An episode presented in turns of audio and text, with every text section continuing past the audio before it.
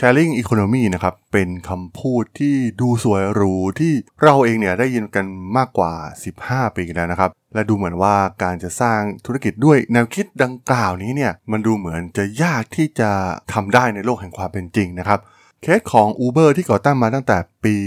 2008 เป็นบทพิสูจน์หนึ่งในนั้นนะครับ ลองจินตนาการว่าธุรกิจอื่นๆนะครับที่ไม่ใช่สตาร์ทอัพแล้วเราเป็นนักลงทุนคนหนึ่งได้ให้โอกาส ให้ทุนเจ้าของกิจการเนี่ยไปเผาผลาญเงินเป็นว่าเล่น เป็นเวลาถึง 15 ปีแล้วนะครับ แต่ธุรกิจเนี่ยมันกลับยังไม่ไปถึงไหนเลย แล้วเราจะคิดอย่างไรกับธุรกิจแนวคิดแบบนี้นะครับ เรื่องราวของ sharing economy มีความน่าสนใจอย่างไรนะครับ ไปรับฟังกันได้เลยครับผม You are listening to Geek Forever podcast.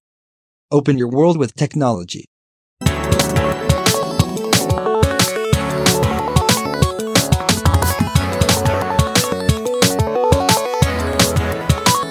This is Geek Story.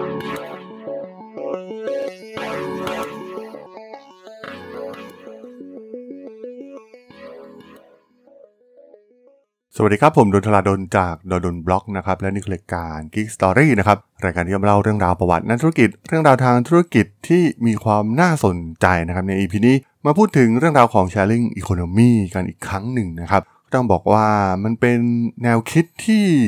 ก่อกำเนิดขึ้นมาราวๆ 15 ปีแล้วนะครับ บริษัทอย่าง Uber เองนะครับ ก็ถือว่าเป็นบริษัทแรก ๆ นะครับ ที่ใช้แนวคิดดังกล่าวนี้ แล้วก็ทำให้ธุรกิจ แนวคิด sharing economy เองเนี่ยมันบูมขึ้นมานะครับ มันเริ่มต้นด้วยการขนส่งคน การเรียกแท็กซี่นะครับ การใช้รถยนต์ส่วนบุคคลเพื่อมาขนส่งผู้คนนะครับ มันไม่มีแนวคิดแบบนี้เนี่ยมันเคยเกิดขึ้นมาก่อนนะครับ Uber ทำแล้วก็ประสบความสำเร็จมาก ๆ ในยุคแรกเริ่มนะครับ หรือแง่คิดของ Airbnb ก็ตามนะครับ ก็คิดขึ้นมา concept คล้าย ๆ เดียวกันนะครับ และเกิดขึ้นมาพร้อมๆกันด้วยนะครับ กับยุคของ Uber เอง แต่ดูเหมือนว่าเมื่อผ่านระยะเวลามาจนถึงวันนี้นะครับ บริษัทที่ประสบความสำเร็จในแนวคิดธุรกิจแนวคิดนี้เนี่ยดูเหมือนว่าจะมีแค่ Airbnb เท่านั้นนะครับ ที่ประสบความสำเร็จในด้านธุรกิจจริง ๆ มันเป็นเรื่องยากลำบากนะครับสำหรับเหล่านักลงทุนใน Uber ที่เป็นบริษัทเรียกรถโดยสารที่ใหญ่ที่สุดในโลกนะครับ ซึ่งนับตั้งแต่พวกเขาได้ทำ IPO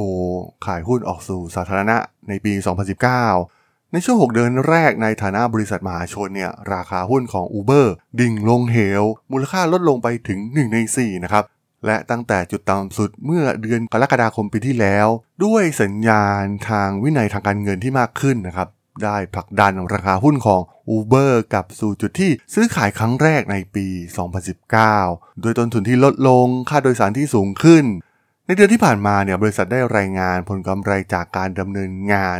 326 ล้านดอลลาร์ ในไตรมาสที่ 2 ของปีนะครับ และมีข่าวที่น่ายินดีของ Uber นะครับ เมื่อในวันที่ 8 สิงหาคมที่ผ่านมา Lyft เองนะครับ ซึ่งเป็นคู่แข่งของพวกเขาในประเทศเนี่ย รายงานผลประกอบการขาดทุนสูงถึง 159 ล้านเหรียญสหรัฐ มูลค่าตลาดของ Lyft เองเนี่ยก็ยังลดลงอย่างต่อเนื่องนะครับ โดยลดลงสูงถึง 85%นะครับจากจุดที่บริษัทเริ่มทำ IPO ในปี 2019 เช่นเดียวกัน แต่อย่างไรก็ตามนะครับ Uber เองเนี่ยแม้จะทำธุรกิจมันนานมากแล้วนะครับ ประสบปัญหามากมาย ทั้งปัญหาภายในองค์กร ผู้ก่อตั้งเองนะครับก็มีปัญหา toxic ที่สร้างวัฒนธรรม toxic ในองค์กรจนถูกบีบให้ออกไป ได้ผู้บริหารมืออาชีพชุดใหม่เข้ามานะครับ แต่ว่าแนวโน้มของธุรกิจนี้เนี่ยมันก็ยังไม่มีทีท่าว่าจะดีขึ้นนะครับ เพราะว่าแม้จะเพิ่มผลกำไร แต่บริษัทก็ยังขาดทุนสุทธิอยู่ประมาณ 31,000 ล้านเหรียญสหรัฐนับตั้งแต่พวกเขามีการเปิดเผย ผลประกอบการครั้งแรกในปี 2014 นะครับ ก็ต้องบอกว่าธุรกิจแนวนี้เนี่ยเงินลงทุนถูกเน้นไปที่การเผาผลาญเพื่อการเติบโตนะครับ การเพิ่มผลกำไรจากการดำเนินงานในไตรมาสล่าสุด เมื่อคิดเป็นผลตอบแทนจากเงินทุนเนี่ยมันเป็นเพียงแค่ 5%เท่านั้นนะครับ ซึ่งมันชี้ให้เห็นว่าเงินของเหล่านักลงทุนที่สูญเสียไป และหวังผลตอบแทนแบบบ้าคลั่งเหมือนธุรกิจสตาร์ทอัพรายอื่นๆ เช่น Facebook Google หรือแม้กระทั่ง Amazon เองนะครับ มันดูเหมือนจะเป็นเรื่องที่ไกลเกินฝันมากๆนะครับสิ่งที่น่าสนใจมาก ๆ ก็คือในช่วง 5 ปีที่ผ่านมาเนี่ย การเติบโตของรายได้ของ Uber มากกว่า 60%เนี่ย มาจากธุรกิจอื่นนะครับที่ไม่ใช่บริการเรียกรถแต่อย่างใด และที่สำคัญที่สุดก็เป็นธุรกิจการจัดส่งอาหารนั่นเองนะครับ ซึ่งแน่นอนนะครับว่ามันเพิ่มขึ้นในช่วงการระบาดใหญ่ของไวรัสโควิด -19 แต่อัตรากำไร Uber ก่อนหักดอกเบี้ยภาษี ค่าเสริมราคาในธุรกิจจะส่งอาหารนั้น น้อยกว่าครึ่งหนึ่งนะครับเมื่อเทียบกับธุรกิจเรียกรถ ซึ่งเป็น core business ของพวกเขา สิ่งที่น่ากังวลเพิ่มเติมก็คือ Uber เองเนี่ยมุ่งเน้นไปที่การขยายธุรกิจนอกอเมริกานะครับ ซึ่งเป็นตลาดที่แทบจะไม่เติบโตอีกต่อไปแล้วนะครับ และอัตรากำไรสูงสุดที่พวกเขาทำได้เนี่ยก็อยู่ในตลาดอเมริกานะครับ โดยครองส่วนแบ่งการตลาดของบริการเรียกรถได้เกือบ 3 ใน 4 ในขณะที่ภูมิภาคอื่นๆเนี่ยต้องเผชิญกับการแข่งขันที่รุนแรงมากๆนะครับจากคู่แข่งในท้องถิ่นนะครับไม่ว่าจะเป็นโบเองฟรีนาวในยุโรป หรือ Gojek และ Grab ในเอเชียตะวันออกเฉียงใต้ หรือ Ola ในอินเดียนะครับ มันเป็นธุรกิจที่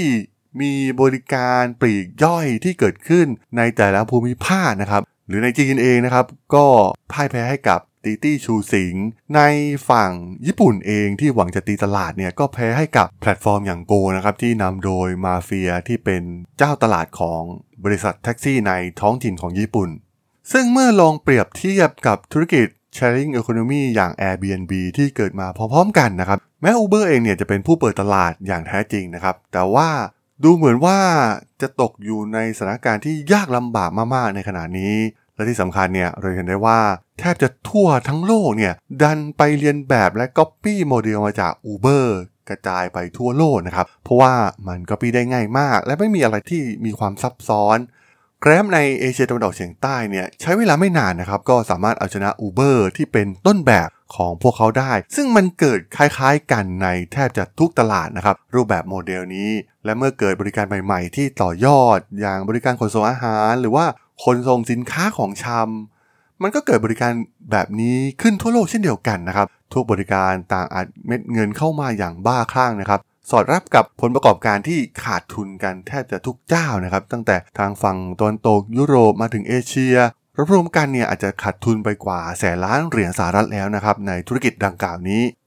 ซึ่งกลับกันนะครับเจ้าพ่อห้องพักแบบแชร์ริงอย่าง Airbnb เนี่ยแทบจะมีคู่แข่งน้อยมากๆนะครับจะเห็นได้ว่าเมื่อไม่มีการแข่งขันเท่าที่ควรเนี่ย Airbnb เองก็สามารถปรับราคาสูงขึ้น หรือมีบริการต่างๆ ยิบย่อยที่สามารถสร้างรายได้ให้กับพวกเขาได้อีกมากมายเลยนะครับ ตัวเลขทุกอย่างของ Airbnb เนี่ยเป็นบวกแทบจะทั้งหมดนะครับไม่ว่าจะเป็นรายรับที่เพิ่มขึ้น 18%จากปีก่อนหน้าจำนวนคืนที่พักก็เพิ่มขึ้นนะครับ มูลค่าการจองก็เพิ่มขึ้นสูงถึง 30 กว่าเปอร์เซ็นต์เรียกได้ว่าตัวเลขของพวกเขาเนี่ยมันแทบจะเป็นสีเขียวในทุกจุดนะครับ ซึ่งลองกลับกันมาดูที่ธุรกิจจะส่งอาหาร หรือบริการเรียกรถเนี่ยผลประกอบการที่ออกมาเนี่ยเรียกได้ว่าหนักมากๆนะครับมองไปจุดไหนก็เป็นสีแดงนะครับแถมคู่แข่งเนี่ยก็มากมายมหาศาลขณะในประเทศไทยเองเนี่ยก็มี 4-5 บริการที่มาแข่งขัน ทุ่มเงินกันอย่างดุเดือดมากๆนะครับมันก็เป็นเรื่องน่าสนใจนะครับในธุรกิจแนวนี้ แม้กระทั่งนักลงทุนใหญ่ๆ อย่างซอฟแบงก์เองเนี่ยก็รู้สึกเหนื่อยหน่ายใจกับธุรกิจอย่าง Uber ซะแล้วโดยซ้ำนะครับ แทบจะไม่มีการอัดเงินทุนเพิ่มเข้ามานะครับ ดูเหมือนว่าการลงทุนที่ผิดพลาดอีกครั้งหนึ่งของซอฟแบงก์นั่นก็คือ Uber นั่นเองนะครับ การเดิมพันของเหล่านักลงทุนกับธุรกิจอย่าง Uber เองเนี่ยที่ตอนแรกผมว่าพวกเขาก็คงมองว่าธุรกิจเรียกรถเนี่ยจะเป็นธุรกิจแบบ winner takes all เหมือนกับอ่า e-commerce อย่าง Amazon ในอเมริกา หรือว่าธุรกิจอื่นๆนะครับโซเชียลมีเดียอ่า search engine อะไรทำนองนี้นะครับที่ winner take all แล้วก็กินส่วนแบ่งการตลาดแทบจะทั้งหมดนะครับผู้ชนะเนี่ยสามารถโกยกำไรได้อย่างมหาศาลมากๆนะครับพวกเขาจึงทุ่มเงินในการให้แพลตฟอร์มเหล่านี้เนี่ยเผาผลาญเงินหลายพันล้านดอลลาร์นะครับในการแข่งขันเพื่อแย่งชิงส่วนแบ่งทางการตลาด แต่มาถึงวันนี้เนี่ยมันก็เป็นเวลา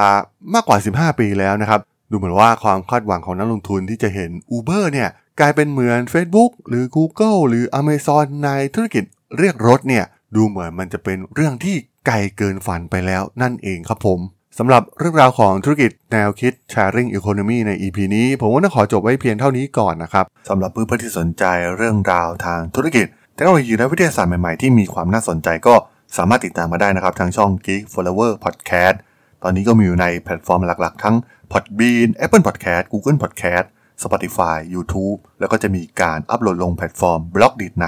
ทุกๆ ตอนอยู่แล้วด้วยนะครับ ถ้ายังไงก็ฝากกด Follow ฝากกด Subscribe กันด้วยนะครับ แล้วก็ยังมีช่องทางหนึ่งในส่วนของ Line Ad ที่ t h r a d o n t h a R A D H O L สามารถแอดเข้ามาพูดคุยกันได้นะครับ ผมก็จะส่งสาระดีๆ พอดแคสต์ดีๆ ให้ท่านเป็นประจำอยู่แล้วด้วยนะครับ ถ้าอย่างไงก็ ฝากติดตามทางช่องทางต่างๆ กันด้วยนะครับสำหรับใน EP นี้เนี่ยผมต้องขอลากันไปก่อนนะครับ เจอกันใหม่ใน EP หน้านะครับผม สวัสดีครับ